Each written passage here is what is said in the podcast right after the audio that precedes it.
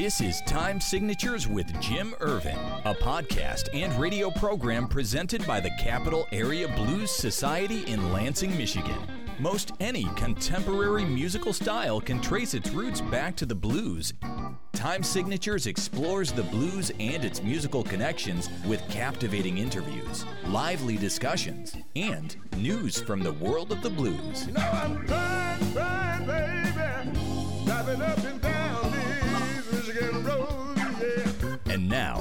here he is, your host, Jim Irvin. Baby, I'm home. Well, thank you so much, Parker, and welcome to Time Signatures. I'm your host, Jim Irvin, and I just wanted to take a quick moment as we get ready to kick off our final episode of this, our inaugural year, and just wanted to say thank you for your listenership, for your support, for your kind comments. And I wanted to let you know that we have so much more coming for you in 2024. I'm excited to share some big news with you the first of the year and more great interviews. You can count on it. Please, please, please lock us in. Keep coming back for more. And we are going to do our dead level best to keep the blues alive and, most importantly, to preserve the history of the blues one story at a time. Well, hello there. Hi. And welcome to another uh, podcast episode of Time Signatures. Oh, wait a minute. Were you telling me hello, Well, or were you telling your listeners? Everybody. Okay. You, you included. Okay. well, you were looking at me. we are located this afternoon, uh, coming to you from the shadow of Winkin, Blinkin, and Nod in REO Town near downtown Lansing. And, you uh, you might have to explain who that is. Well, we're gonna we're gonna get into Oh, that. all right. we'll Oh, get into that. Okay. And th- there's kind of a neat backstory that we can, if we have enough time, we'll talk about how the three towers got their name at the Erickson Power Plant. But we are in downtown Lansing, and uh, we are actually located at the Record Lounge in REO Town on Washington Avenue. And um, our very special guest today is none other than Dennis Preston. Uh, Dennis has been involved with, I would say, art a good portion of your life. Is that pretty fair? I would say a large portion, not a good, but very big. Absolutely. And um, we're gonna we're gonna talk a little bit about it. People are gonna go, well, how does that tie into the blues? But you've actually done a few posters uh, for some some big names in blues, haven't you? Yep, some big names. I guess I, I have to start by kind of breaking the ice a little bit. Have you always been a doodler? Wow. I think, yeah, yeah. I'd have to say I, I have been, but probably not until later years after grade school. I, I drew, but I doodled more. Mm-hmm. You know, probably starting more in uh, junior high and you know high school, doodling on folders, and then people would buy them. They You you were actually selling the folders to they, your, they bought them from me. Yeah. so you were entrepreneurial at the at the tender age of what eight or ten or a little older? no, no, junior high. Oh, okay, okay, Yeah, you know, but mainly with other students. I wasn't freelancing at that time. yeah. But just kind of getting your feet wet. Yeah, okay. I don't know if I, I got wet or not, but yeah. Yeah, because like you don't, uh, you know, I didn't really have a vision for what I was going to be getting into. I just knew that I, I like to draw. Growing up, I knew, okay, I wasn't going to be a fireman. I wasn't going to be this. You know, I just knew at an early age, hey, I can do this. This is probably what I'm going to do for a living. So you you knew right out of the gate what your what your passion was. You had Oh, yeah, had that pretty yeah. much identified. In first grade, that's when I knew right then. Did you ever get in trouble in school for doodling Uh, notebooks and things, or Yeah, well, no, I didn't. I didn't get in trouble. I think sometimes the teachers would say something, you know, if I'm drawing on my test, you know, if I get done with my test and then I'm drawing on it because it's just like, okay, I'm waiting to hand it in, you know. well, and, and that's one of the things that I've noticed about you. For for those of you, uh, we're going to talk about the posters more, but we had that scanning party at the house. The where we- scanning party. yeah, we scanned over a hundred of these posters that you had done, and we'll talk about those in a few minutes. But Okay. But while you were there, you grabbed a little piece of paper and you scratched out a doodle before you left, which I stuck in the back of the poster that you left for me Oh, okay. in the frame. So whoever sees it years down the road is going to go, "What the hell's that?" yeah. And it's one of your doodles. Yeah, it's a doodle. Yeah. So uh, while we're talking about doodles, Okay. because doodles are fun, you you need to talk about this new book that you have out. Okay, we're talking about the book here. Yes, sir. Um, when I was in a band in the late '60s, early '70s, there was a a dog and suds on Michigan Avenue. It was down by Resurrection, and there would be times like us as a band would go in there and you know have hot dogs and fries and stuff. But I would always doodle on the napkins and leave them for the waitresses Right. there was one time I went back in there, and behind the front counter, you know, where you pay, they had all these doodles up on the wall. I was amazed. I was going, man, I didn't know they were saving them. You know? These were all yours? Yeah, they were my doodles that were up there, and I'm going, man, you know, it's like a little gallery of these, and it showed me. It, it kind of opened my eyes. I go, wow, people really like these things. To me, it was just me leaving something for somebody or spending a little bit of time on it. But years later, um, I started doing it. You know, when I was doing errands or meeting with a client, and I would just doodle while I was waiting for them to show up. Mm-hmm. Or I was taking a break from the errands, and I would just sit there and you know spend about a half hour drinking iced tea, and then and I would make a doodle, you know, and leave that for the barista. But when I was leaving that for the barista, I started noticing that customers were taking them from them.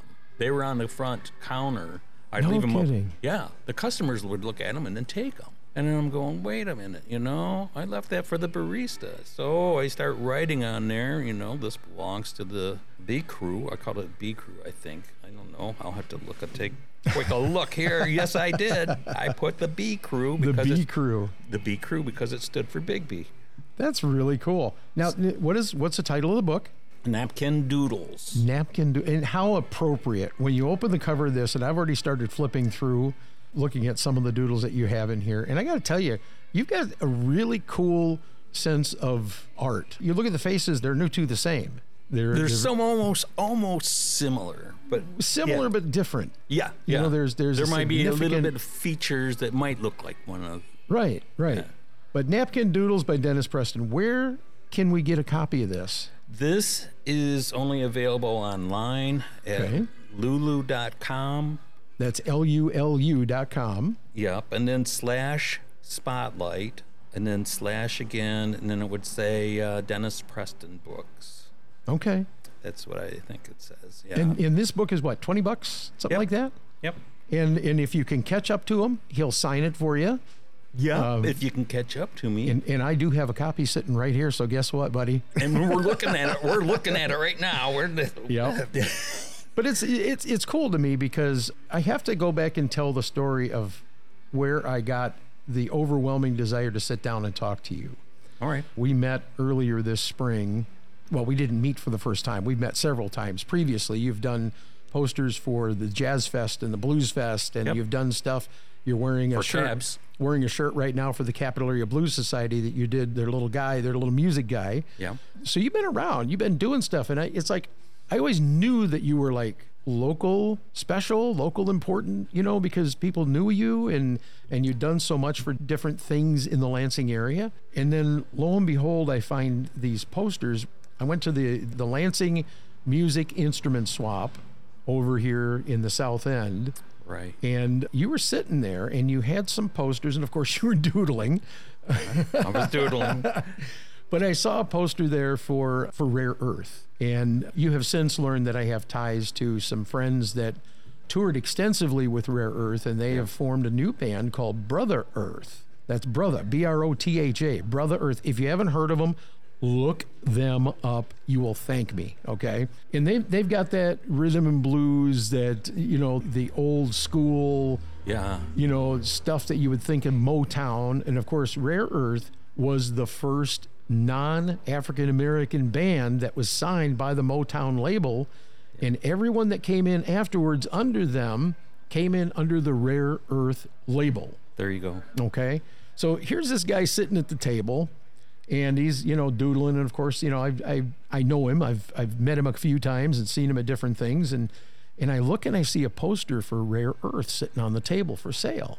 And I'm thinking, you know, this is kind of cool. He's just, you know, he's, he's doodling these posters and he's selling them and stuff.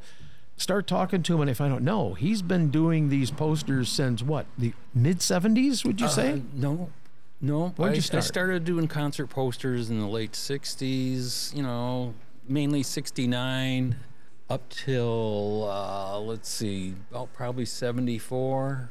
Yeah, you know, it was like all that time, straight out of high school, I was doing concert posters. I started with a local band called The Dogs. They're still around, but they're out in LA now. That's where they're based out of. But the Dogs would always have me do their posters. I was doing posters for my band, but the Dogs got around more. So the Dogs, from there, the Dogs did a show out to the Union at MSU, and they had two Detroit bands on the on the same uh, concert there. And the promoter that put that on, that was the first time I met him. He was from around the Detroit area. From there, he started having me do posters for the Melody Ballroom down in that area. Mm-hmm. And then from the Melody Ballroom, I started doing them for Sherwood Forest over in Davison. Yep. And then from there, well, not necessarily from there, but around the same time, I was doing them for the stables. And that's where the bigger names, there were some big names at Sherwood Forest, There sure were, yeah. but the more well known people were coming through at the stables.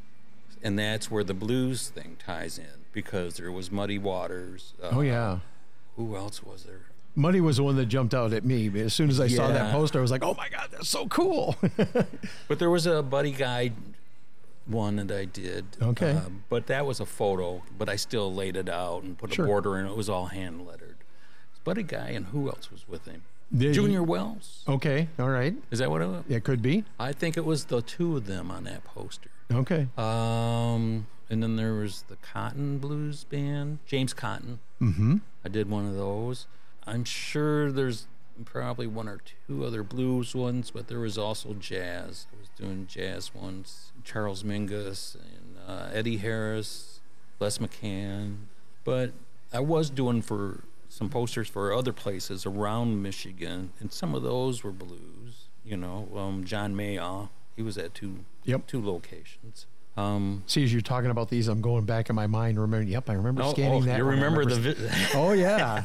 Yeah. And and the cool part about it is when we talk about you doing posters, and I wish there was a way for for people to see these, and eventually maybe there will be.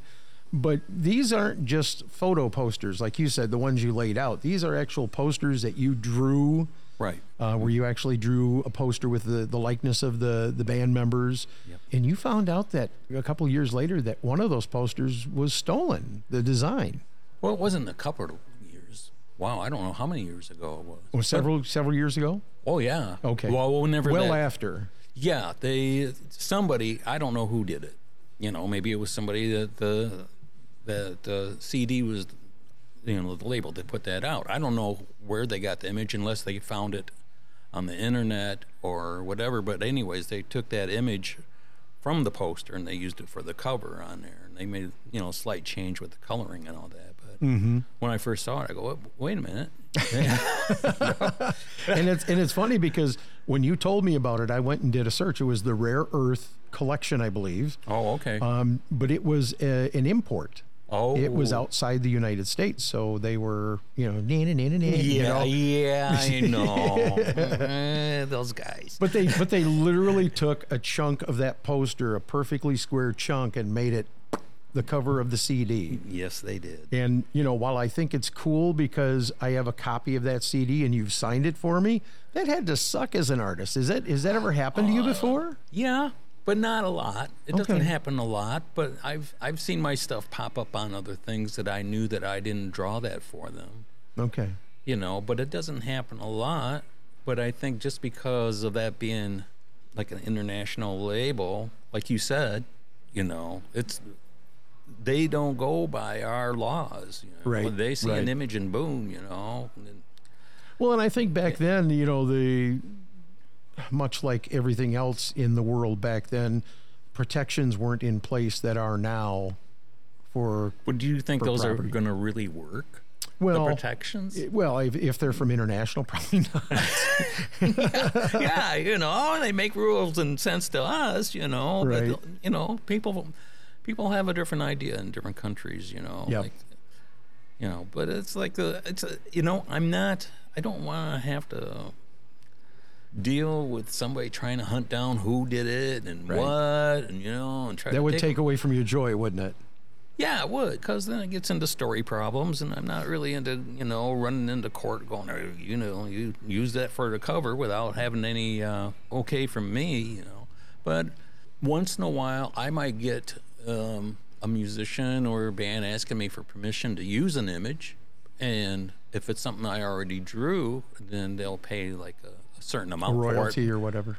Well, not a, not necessarily a royalty. I'll just you know like a one time charge just for them to use the image for their CD cover. Well, that's cool. Yeah, and they're good about it. And the thing too, they're not paying like a full price of what Right, that would have right. cost them, and they're still getting a cool cover. But uh, no, I'm, I'm I'm open to that, and that's happened. I was talking to uh, Bill Castanier yesterday about it, where Dez Dickerson. Do you know who Dez Dickerson is? Not familiar to me. Okay, he was in uh, one of Prince's bands. Okay, all right. So he got a hold of me, and because he saw one of my images on the internet, and then Very cool. and he was uh, he wanted to use it for a band. I'm trying to think of what the name of the band is, like Five Doors Down or something like that. Okay.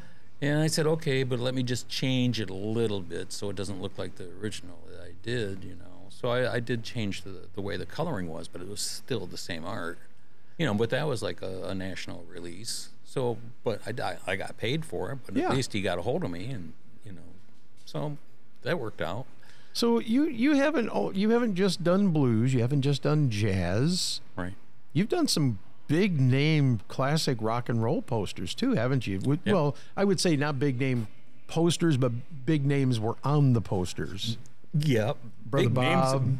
What's that? Brother Bob, see Well, his name was kind of small on the poster. Well, I, I can see him right on the wall, right behind you too. is it really? Yeah, he's right behind you. And We uh, better watch what we're saying. yeah, well, he's down there too. Jeez, this place really has some bob around it. I'm, I'm telling you, I love the ambiance in this place. It is so cool. If you ever get a chance, and I, they're not sponsoring us or anything. Right. I was actually supposed to interview Heather today, but she's not feeling well, so we're gonna we're gonna do another time. Um, but I'm dying to talk to her about this place. She's one of the only women record store owners in the country. oh wow. Okay. And when you walk in here, this is like warehouse records on steroids. When I was a kid, remember when I was a younger guy, the, the warehouse records and and some of the others record stores. I mean, this is they've got old stuff. They've got you know now vinyls being re-released as new. Yeah. You know, so you can- you can come in here for the collectible stuff. They got a poster for the Rocky Horror Picture Show sitting right behind over here. Um, it's it's just a really cool place to come in and browse and.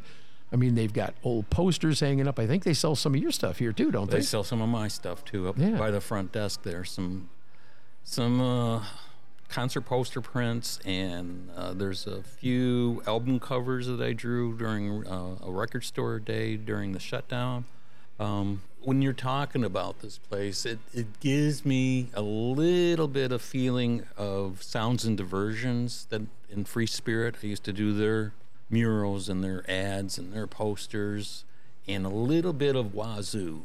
Okay. You ever been to Wazoo? I have not. Whoa. Wazoo.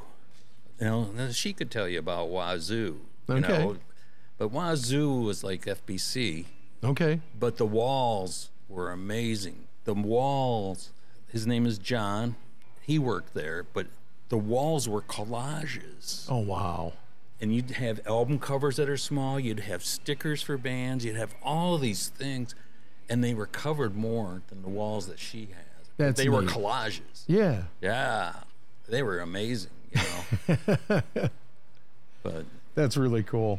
Well, Dennis, talk about your favorite bands that you've created for or posters for. Is there any of them that really stick out in your mind? I know you said that normally you're you're reached out to by a, a label rep or somebody, a, a, promoter or somebody to do posters, but yeah, any of them stick out in your mind as your favorites that you just like, wow, I'm actually doing this? I I don't know if I'm, you know, it's it's the kind of thing where I I'm doing the poster, but I don't know if I really went wow, you know. But Well, you're talking in the 60s, late 60s and early 70s, You're- Right. and you're doing posters for people like Ted Nugent and Amboy Dukes and Bob Seger. You you didn't get even a little bit of fanboy and go, wow, I'm doing these posters for these guys. I don't think I did. You know, because I, I- the way that I've always been with people that are, you know, that are well known for something, I'm just thinking, well, they're like me. They just have a different job. The celebrity part, I did. I'm not affected by that, and I know some people are. You know, and then some, even some of them that I've met, it's not where me going up there, hello, hi, I did this for you. You know, Right. it's more like the promoter going, this is Dennis. He did the poster, you know, for this event, you know, and I had somebody do that when I, I did one of the. He played out at MSU with Peter Frampton, and Steve Miller came to town, and This is Dennis. He did the, uh, you know, the big ad, the flyer, and the poster or whatever, you know, for the concert. And he went, yeah, yeah, okay, you know, and kept, you know, and I can understand him going, yeah, because he had to do a sound check, you know, Sure, you know, yeah. and like, who am I to somebody like that, you know? Hey, you know, you know, but, and it's like, um, they're doing these posters. I know that some of the people liked what I did. I know that Chuck Berry liked the one I did. Uh, Alice Cooper like the one I did. I would hear back either through the promoter or somebody else, you know, that that person really liked what you did with that Sure. poster, you know. You know, so it's good to hear that, you know, that they like what I did. I know for some of these bands, I could have done a whole lot better time wise if I had more time because when a, a lot of the posters it had to be done right then so i would spend you know stay up all night and work on it and you know in some cases if it was a local venue i would take it to the print shop the next day if it was for out of town uh, back then i wasn't driving so i'd get on my bike and ride to the nearest mailbox and put it in there so they'll get it right away especially with the melody ballroom because i was doing those for every week so every week Wow. I had to do some. I'd get a phone call like between one and two o'clock in the morning, and I'd work on it on the kitchen table, you know. And my mom and dad would have to come out there and push everything aside, you know, if I'm, because that's where I worked. I was drawing on the kitchen table, and they'd always have to push the stuff aside to be able to eat. But yeah, he needed he needed it right away. So I, if I would have had a computer back then, well, and he'd Oh, have to have one too. I, yeah, I could have just, you know, just sent it right It's- out. It's know? just like this equipment that we're using today to record the show. I mean, You have a very pretty mixer. I look at this, I look at this and I think to myself, because I worked in radio for 10 years when I was younger, if I'd have had this equipment back then, what could I have done? I mean, if I if I had this equipment when my, when my grandparents were alive, the stories I could have recorded. I mean, Oh, yeah. you know, and, and my mom passed away just uh, not quite a year ago. But I'm thinking, Wow. you know, and this has Bluetooth built in, and I can do phone calls with it and record them live. I mean, technology, we grew up in a really cool era, you and I. I know that we're not that much apart in age, but we grew up in a really cool era, but we were just on the cusp. You know, if you'd have had that technology Oh, yeah. today, I know. Oh. Because back then I was mostly drawing pen and ink. I would dip the pen in the ink and then draw and dip it again. You know, I wasn't using felt pens right away. I used uh, some dry transfer type and rubbed that on. But if I run out of letters, I start mixing all these styles up, you know, and it come off like punk art, punk rock stuff. And but I would, didn't mean to, you know. Oh man, I ran out of a W. Now I got to grab something else and stick it down there. But some of the posters were all hand lettered straight through. The, the Charles Mingus one was. Well, and, and that's what I liked about your posters that is that it's got its own its own flavor. It's got its own style. It's this is you can look at this and know that it's a Dennis Preston poster. because the the mixed fonts. No, no, no, no, no. The thing is, I look at them now, you know, especially the Alice Cooper one, and I go, man, why did I use that font on there? That doesn't go with the rest of the poster. And the Alice Cooper poster is one of my favorites. The Charles Mingus one is. But I, when I look at some of the old ones, I'm just going, man, that's not right. Being who I am today, Sure. but then being, you know, this 17 year old kid putting this stuff out, then okay, you know, okay, that was okay for back then, Absolutely. you know, but- Absolutely. yeah, but I didn't know that much. You know, it was pretty much self taught to do a lot of that stuff. You know, people weren't showing me how to do these posters. And and obviously, I mean, the stuff that you have developed through the years is just it's it's a body of work that stands on its own. As a matter of fact, Michigan State University is going to be Well, they're interested. they're interested. Okay, so you're still in uh, talks with The- them. Yeah, we're still we're still yeah, even this week I got a hold of them again, and you know we, we haven't Now that you any- now that you have your stuff archived, and that was part of the reason I didn't move ahead yet. sure. You know, so they they are interested in archiving Michigan music venues and Sure. posters and anything related to that. Um, not necessarily anything outside of Michigan. They really want the Michigan stuff. And I would think, especially because, you know, there's some of the venues that are on there, you know, are Lansing and East Lansing, Sure. you know, especially the stables. It's something that's not solid yet. You know, maybe by the time the broadcast this goes out, maybe it is. I don't know. So right now, yeah, I'm just emailing her back and forth about it. It's very cool. Very cool. Dennis, I want to thank you for being with us today. If you would, once again, the book is called Napkin Doodles by Dennis Preston. And Dennis, give us that uh, URL, the URL again. It's lulu.com Right. It's it's lulu.com. forward slash. Yep. Spotlight slash and then Dennis Preston books. Okay. And you can find it in there. It's 20 bucks. It's well worth the money. And uh, our, our deepest appreciation for you being here today. Also, our deepest appreciation for the Record Lounge for hosting us today. Yeah. And um, we will definitely keep in touch and see how things are going with you down the road, okay? Okay. All right. Did you get all your questions I, asked? I did. Whoa. I did. So thank you very much. We appreciate you being here. and thank you. we are out.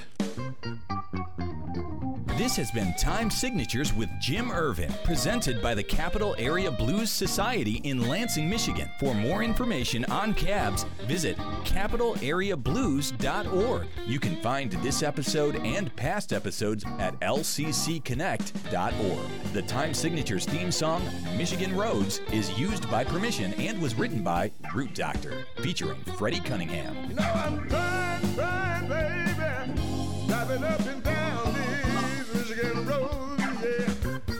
Until next time, keep on keeping the blues alive. Baby, I'm home. Keep connected with LCC Connect at lccconnect.org. LCC Connect. Voices Vibes. Vision.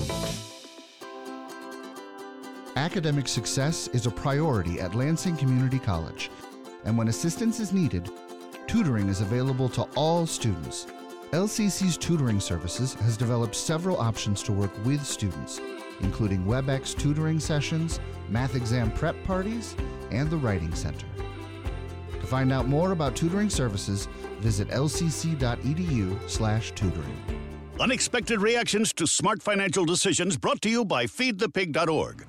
Well, I finally did it. My student loan is totally paid off. I can't believe it. I can't believe it either. I paid more than the minimum each month, and soon enough, it was gone. So you're just giving up? Giving up on what? The life of luxury. Egyptian cotton, caviar Thursdays, designer everything. What are you talking about? Our plan. What happened to winning the lottery and mastering the art of the perfect mimosa? Hosting galas, wearing enough jewelry to require a bodyguard, vacationing in the French Riviera, and then buying it. I just thought maybe it was time to prepare for my future. You know, set some financial goals, make some smart investments, open a 401k. Financial goals? Investments? A 401k? You are horrifying right now. Listen, if winning the lottery were easy, everyone would do it. When it comes to financial stability, don't get left behind. Get tools and tips for saving at feedthepig.org. This message brought to you by the American Institute of CPAs and the Ad Council. Hi, I'm Greg Laddick, and I host a show called Stars on Sports with Assistant Athletic Director Stephen Cutter here on LCC Connect. It's all about Lansing Community College Athletic Department. You can always find out more about Stars on Sports and listen on demand at lccconnect.org.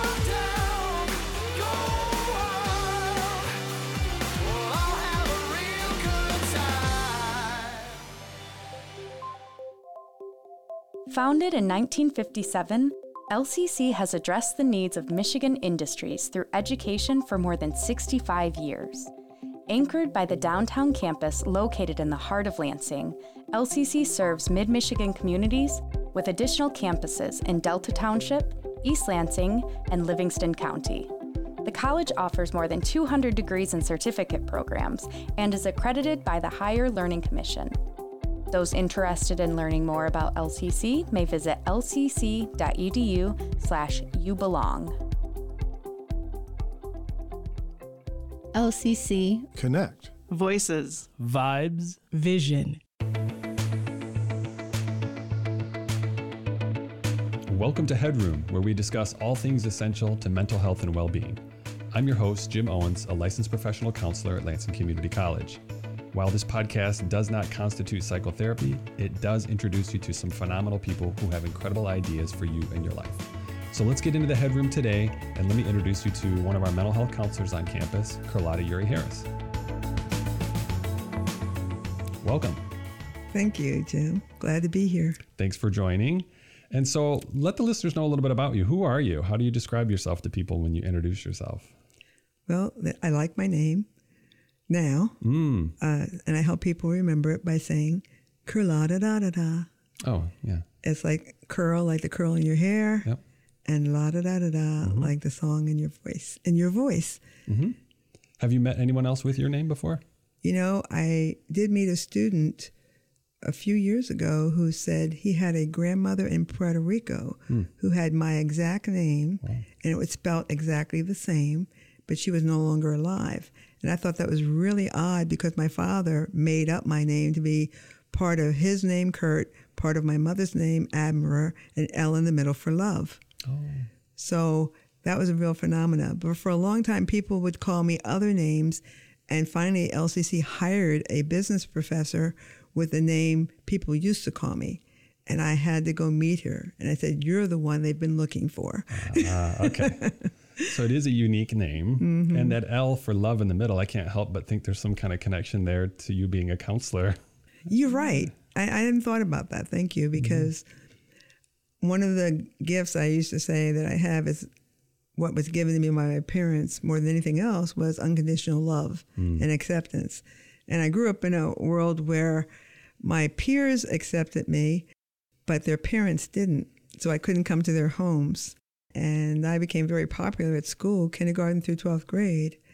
Uh, but as I went forward, and my parents said, Well, we don't have money and we don't have resources. They did have resources because they had connections. But I said, Well, I want to grow love mm-hmm. and I want to learn more about, you know, unconditional love. Mm. And uh, that's a lifelong learning process because the more you think you have, the more there is to learn. Yeah. Well, it's apt that you've been a counselor at a college for however Mm-hmm. many long. I don't know if you want to share how long you've been Over helping- 30 years. Yeah. And part of your job has been to help yourself learn more about unconditional love, but to spread that as well, I guess. Yeah. I mean, I always, my main desire is for people to feel validated Mhm. in their own existence and to search themselves for their value and to unapologetically pursue Mhm. the development of their value to humanity Mm-hmm. and to themselves and to their family. And it kind of fits in with LCC's mission Yeah. to be able to not only be get uh, quality education, but to develop personal skills so that you can take care of your family and yourself and your society and as a global citizen. Mm-hmm. So LCC wants people to develop themselves and value themselves and contribute themselves. Yeah. You know. Yeah. How do you see your role as a mental health counselor here for, for three decades? You could have chosen to do a lot of other things in those 30 years, but you've decided to stay here and keep working at this. Yeah, I What's the didn't. drive? What's been You know, I was a multilingual, multimedia, uh huh? Spanish German Hmm. instructor. Oh. uh, in the east on the East Coast, and they didn't have enough full time positions. And my father had continued to say, "Keep going to college, keep going to college." And every time I, you know, did some college, I said, "Well, I want to apply that to the marketplace and see what I can do with it." So finally, when those jobs weren't available, I accidentally ran into a counselor, and I said, "Well, what is that? What do you do?" Mm. And they were saying they support good educational experiences for students and teachers. I said, "Wow, I'm still young enough to become that." And and I tried to combine it with multimedia, and I found this work. And after six months in the field, I said, I have enough satisfaction to last a lifetime, but I don't want this to la- be the lifetime. Mm, yeah. And so I, you know, you never know. Because when I was in studying for it, I said to uh, one professor, uh, I'm not sure I'm in the right field because I'm not really comfortable with the things I'm learning. Mm-hmm. And so, I do I need to be comfortable to be a counselor? And and the professor said no. Otherwise, I would have gotten out of it right away. What was it that was uncomfortable in that learning? Well, listening, you know, paying attention to people's feelings. Number one. yeah. I, I was a thinker, Okay. and I listened to people's thoughts. Mm. That was the main thing, and I just felt, you know, I did um, all the Rorschach and the, you know, the uh, testing and Oh, all yeah, of that, yeah. and the analysis, and that wasn't a problem. But I think it was mainly just learning how to face to face with people and listen and Yeah. grab at the important stuff and support people to go where they need to go. Got it. That's interesting. And I said it would take me 10 years to apply empathy to my work, and it did, okay. to really feel comfortable with empathy. growing into your feeling capabilities, you Mhm. could you could foresee that that was going to be a skill set you Mhm. didn't really have at the outset. Yeah. it was uncomfortable to have to work through it, but you said, "I can see that I can work at this and I'll have it." Yeah, because you know, counselors are all different types. I mean, you have Yeah. some counselors that are really great with technology, and that's their strong suit. Some counselors are really heavy with empathy, Yeah. and that's their strong suit. And we have all different kinds of therapy theories. Yeah. So it'll take, you know, a counselor can find themselves in the field by picking up a theory that's more like their personality Yeah. and then grow from there. Yeah. And I believe in lifelong learning. Mm-hmm. So I never rest on my past knowledge. And and when I'm in front of a client, I basically say, okay, I'm going to allow the client to guide me and to where I need to go and Mm-hmm. Yeah. how I need to be. You know, with the basic skills Yeah. of empathy, support, confidentiality, you know, and emotional safety. Yeah. Wow, what a journey for you to push yourself through a program like that. It must have been challenging, but as you were sharing, I'm curious about. Um, you made a comment in there, and this is what Mhm. counselors do. We listen for little things, and this is Mhm. one I heard. You said you made the uh, assessment. I'm young enough to do this. Mhm. You don't have to say what your age was at the time you made that Mhm. decision, but do you think a lot of students at LCC and elsewhere do that calculation in their head? Am I young enough to go back to college, or am I young enough to do this pursuit? Well, it's a good question, you know. And I guess if I found that I was trucking around for a long time and not finding a niche, Mm. you know, I, I don't know why I said it that way, but, you know, that was then and this is now. Yeah. And I have a younger daughter who says, This is whoever's living, this is your generation. It just so happens some of us come from some other additional generations, Mm-hmm. but we still have to utilize the tools today. And the tools today are very different than when I came started out. Uh, today, it's jobs change and careers change, and you can be almost like a renaissance person. Yeah. Uh, and, and so you can be very diverse, and it's not one credential or another, or one skill or another. I mean, you can come up with a creative combination of who you're going to be and how you're going to do it. So many open, so many ways to Well, be there is, okay. yeah. I mean, obviously, if we go way back in human history, we have the idea that you inherit the family business or whatever. You're going to be a farmer because your family was Mhm. farmers or something. But now we have, well, you can go into a specialized career and you, you can have a second career. We call that an encore career. You know, people Mm-hmm. do a whole 25 or 30 years in a profession and then switch completely. And I Mhm. think it's one of the unique things about LCC. I know we have students here who are doing an encore career. I- I've counseled them. I know you have people who've come and said, Mhm. for example, I've had students who were really successful in business and in, in financial success in their career, and they came back to school because they wanted to now become a paramedic or a nurse or something, in, or counselors. It's something a little bit more in the helping profession. Have you seen that? hmm Yeah. Yeah, it's really it's not about age anymore. It's about you know, are you alive, and do you is there something you also want to aspire to? And I know I get to this issue with a lot of students who talk about their parents, mm-hmm. and and especially when students are saying, "Well, my parents want me to be this or that," or they want me to figure out what I'm going to be. And I'm saying, if you feel too pressured, your parents are still alive. They can still do the things that they aspire to do. Mm. You don't have to feel obligated to do what they still want done.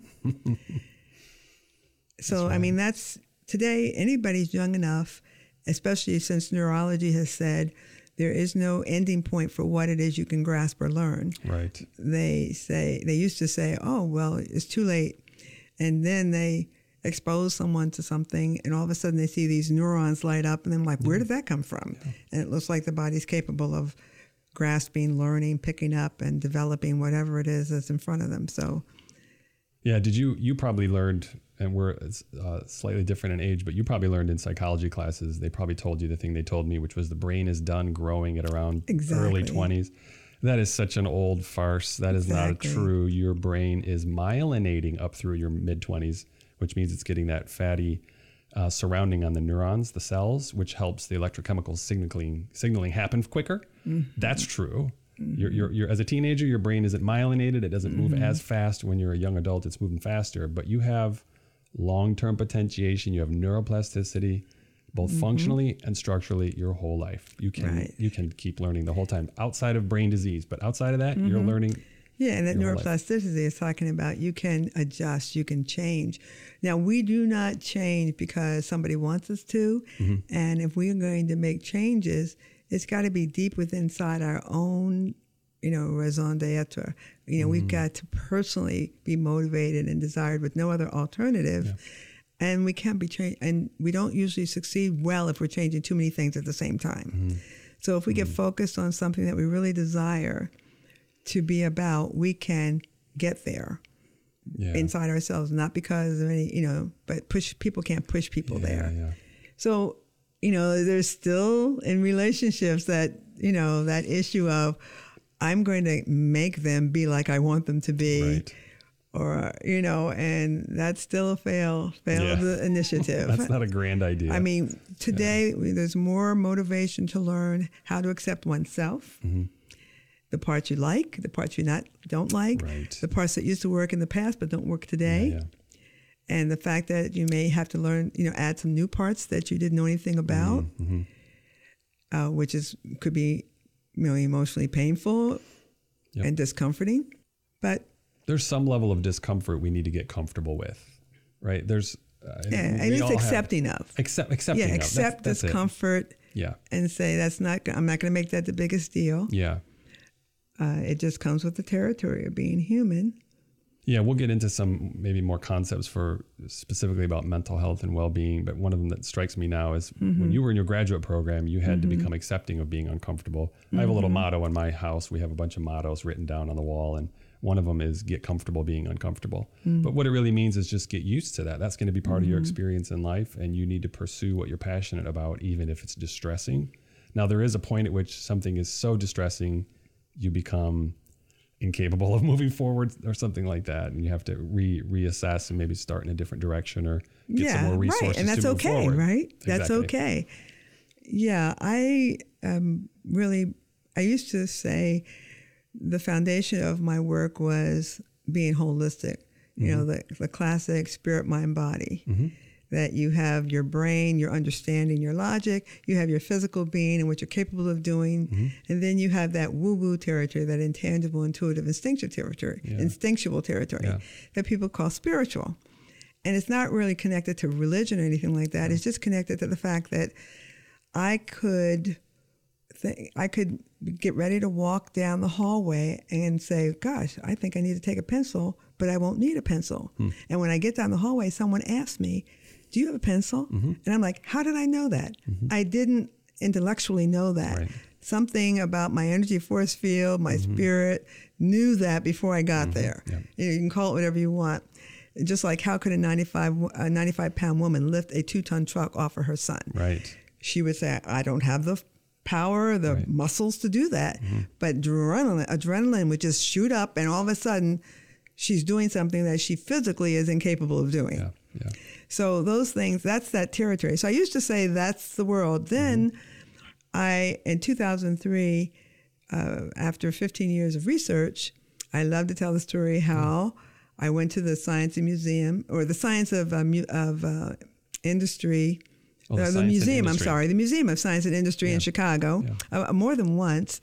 And in 2003, they had an exhibit, uh, what was to be a permanent exhibit of the outcome of this research called the Human Genome Project.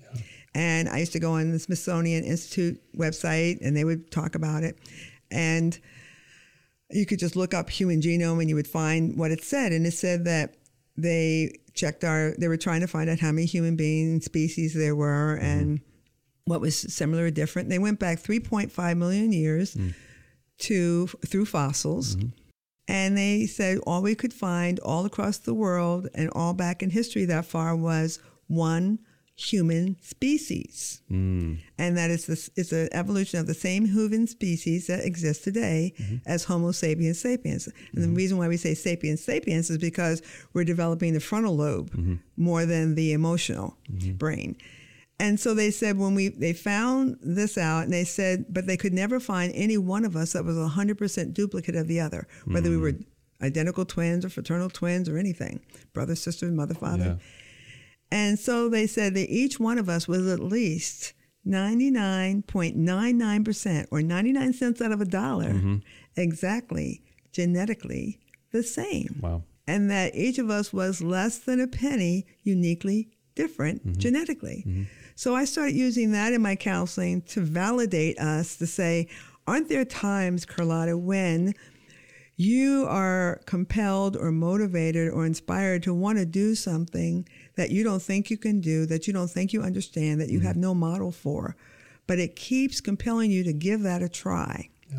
It's uncomfortable feeling because you're all alone. Nobody can say you're right, you're wrong. Mm-hmm. And if you tell some people that they, you know, if they don't know how to do it, which they probably won't, they won't encourage you. Mm-hmm.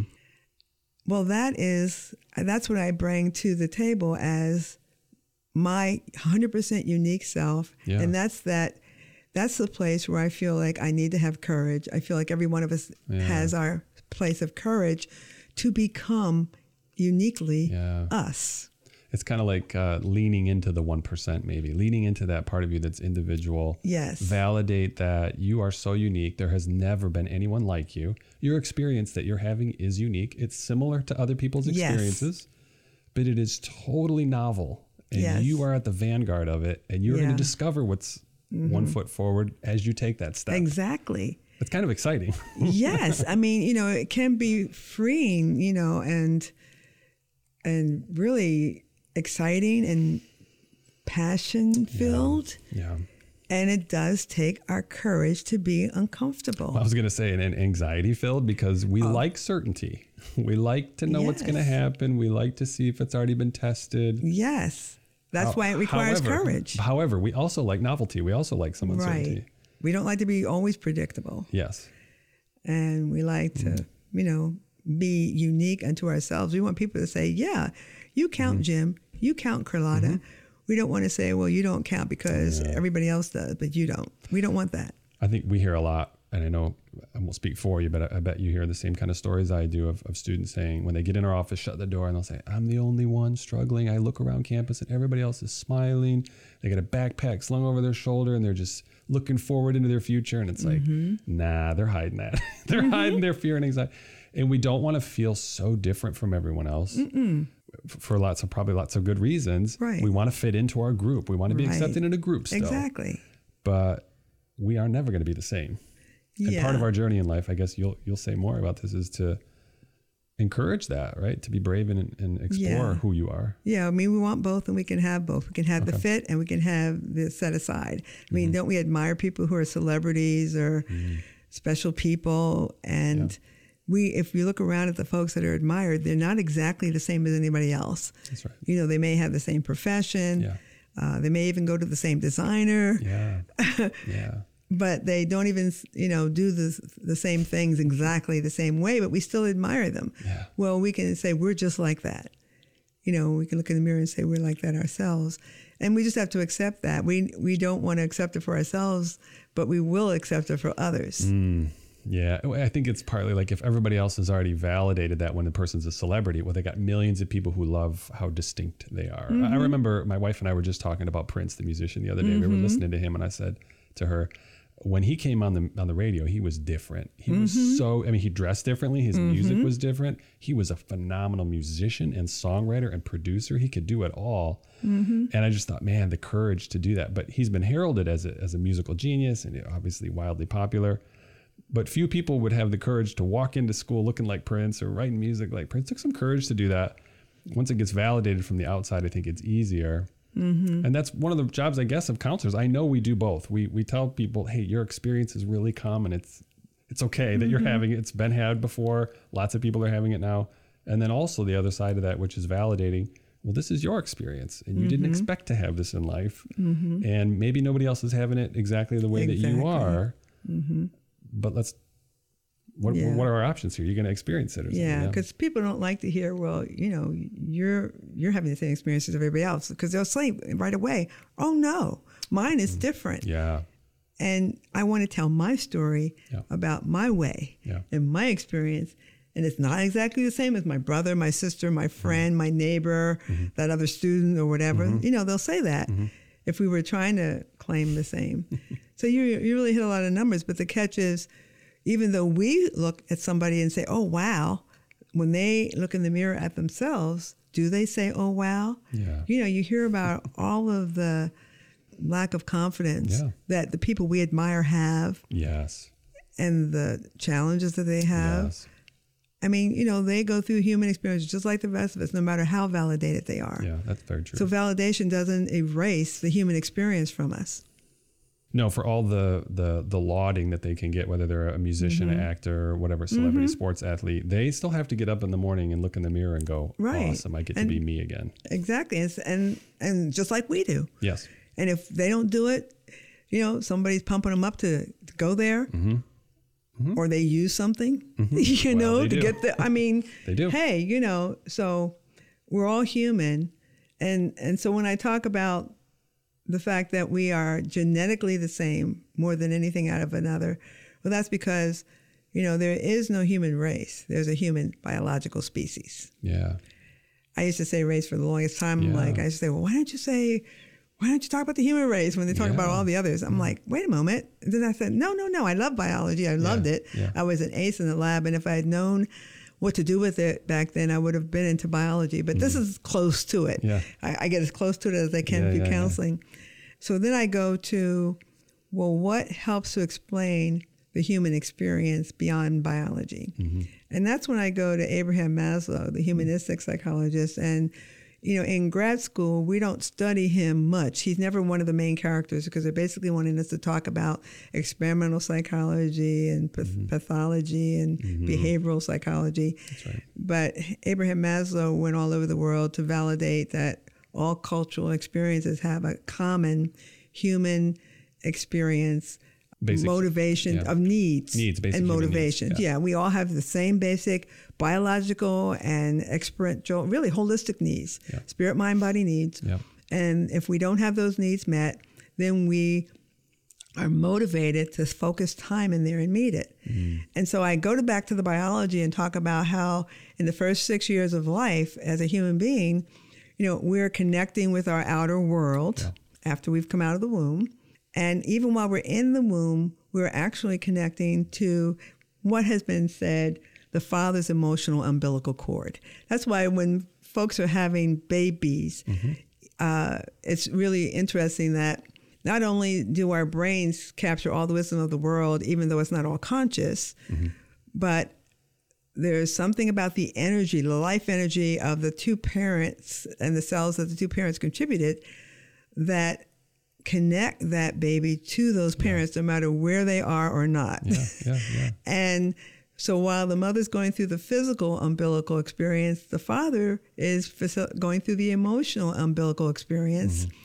And so, you know, we, you know, the child is developing connections and eye hand coordinations and bonding and all of that. And the reality is that no parent ever 100% fulfills all of the needs of that offspring. And what I like to look at it as happening, as long as the developmental experience of that child is not so damaged Yeah. that they say, lock me up and throw away the key because it's going to take me forever to socialize in this world.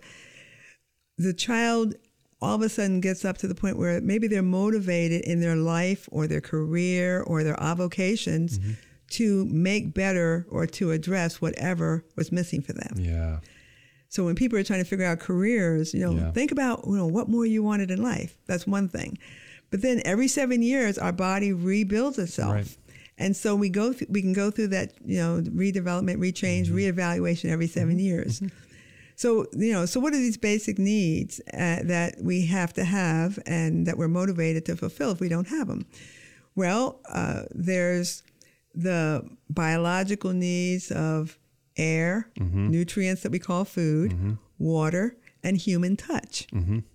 And they used to report that babies in hospitals, when we usually 90 some percent of babies used to be born at home with midwives in their family space. Mm. And then when they started moving out of that into buildings, they used to put babies in cribs and babies started to die because they were never touched. Yeah. And then they realized they had to pick them up and all of that and Oh, hold yeah. them. Yeah, yeah. So we need human touch to live. So a hug every day is good. Mm-hmm.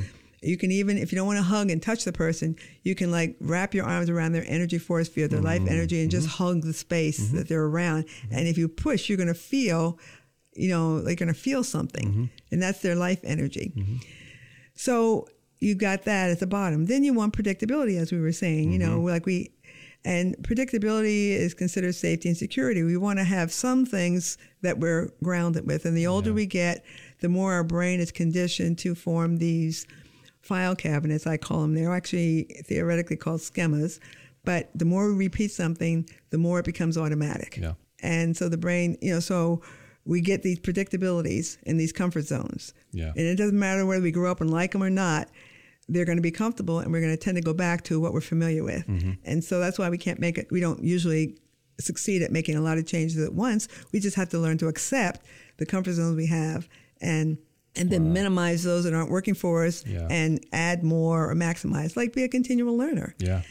And then we Let me jump in there, Ken. Yeah, 'cause go ahead, please, because I'm is so jumping to fascinating. No, no, but we're, we're unfortunately we're out of time. But I want to segue Yeah. that into. Mhm. Thank you for coming on the show, and I want to encourage people who are listening. If they want to continue this conversation with you, they can make an appointment to do that. That's correct. You are a mental health counselor at LCC, and you will uh, see students who are currently enrolled, and they can go to our website to learn more, lcc.edu/counseling, and learn more about the biology and the basic human needs of mental health and well-being. That's correct. So I, I appreciate you coming on, and I encourage everyone to, you know, if you enjoyed this podcast, please share it with a friend. Thanks Thank for you, listening. Jim.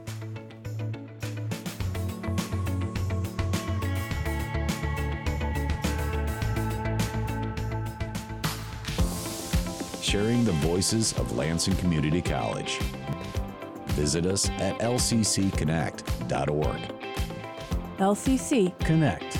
Voices Vibes. Vision. K 12 Operations at Lansing Community College has been a proud collaborator of the Lansing Promise Scholarship since 2012. The Lansing Promise Scholarship offers graduating high school seniors who live within the Lansing School District and attend a high school within district boundaries an opportunity to attend LCC. Since its inception, over 1,000 enrolled students have saved over $2 million, earning over 400 degrees and certificates, as well as 30,000 credits at LCC. For more information on the Lansing Promise Scholarship, please visit lcc.edu/hope.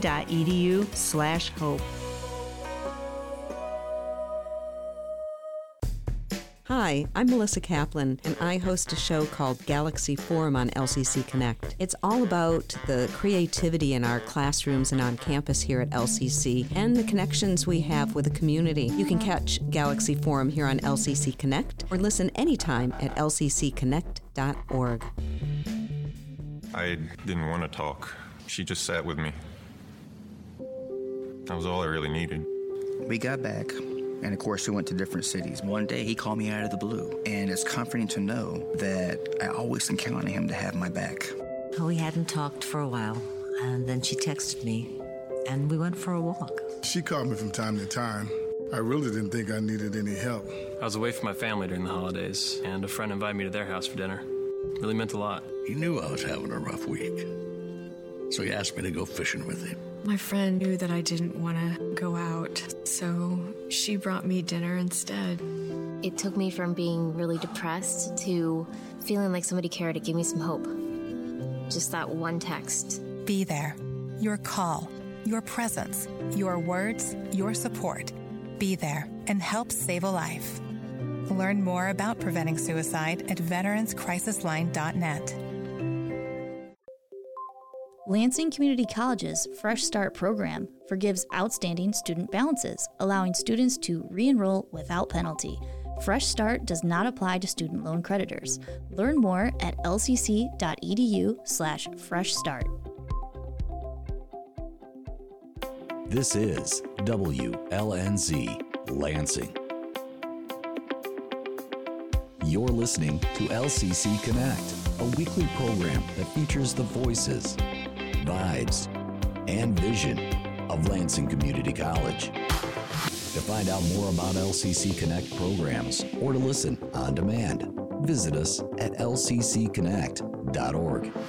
LCC Connect. Voices Vibes. Vision.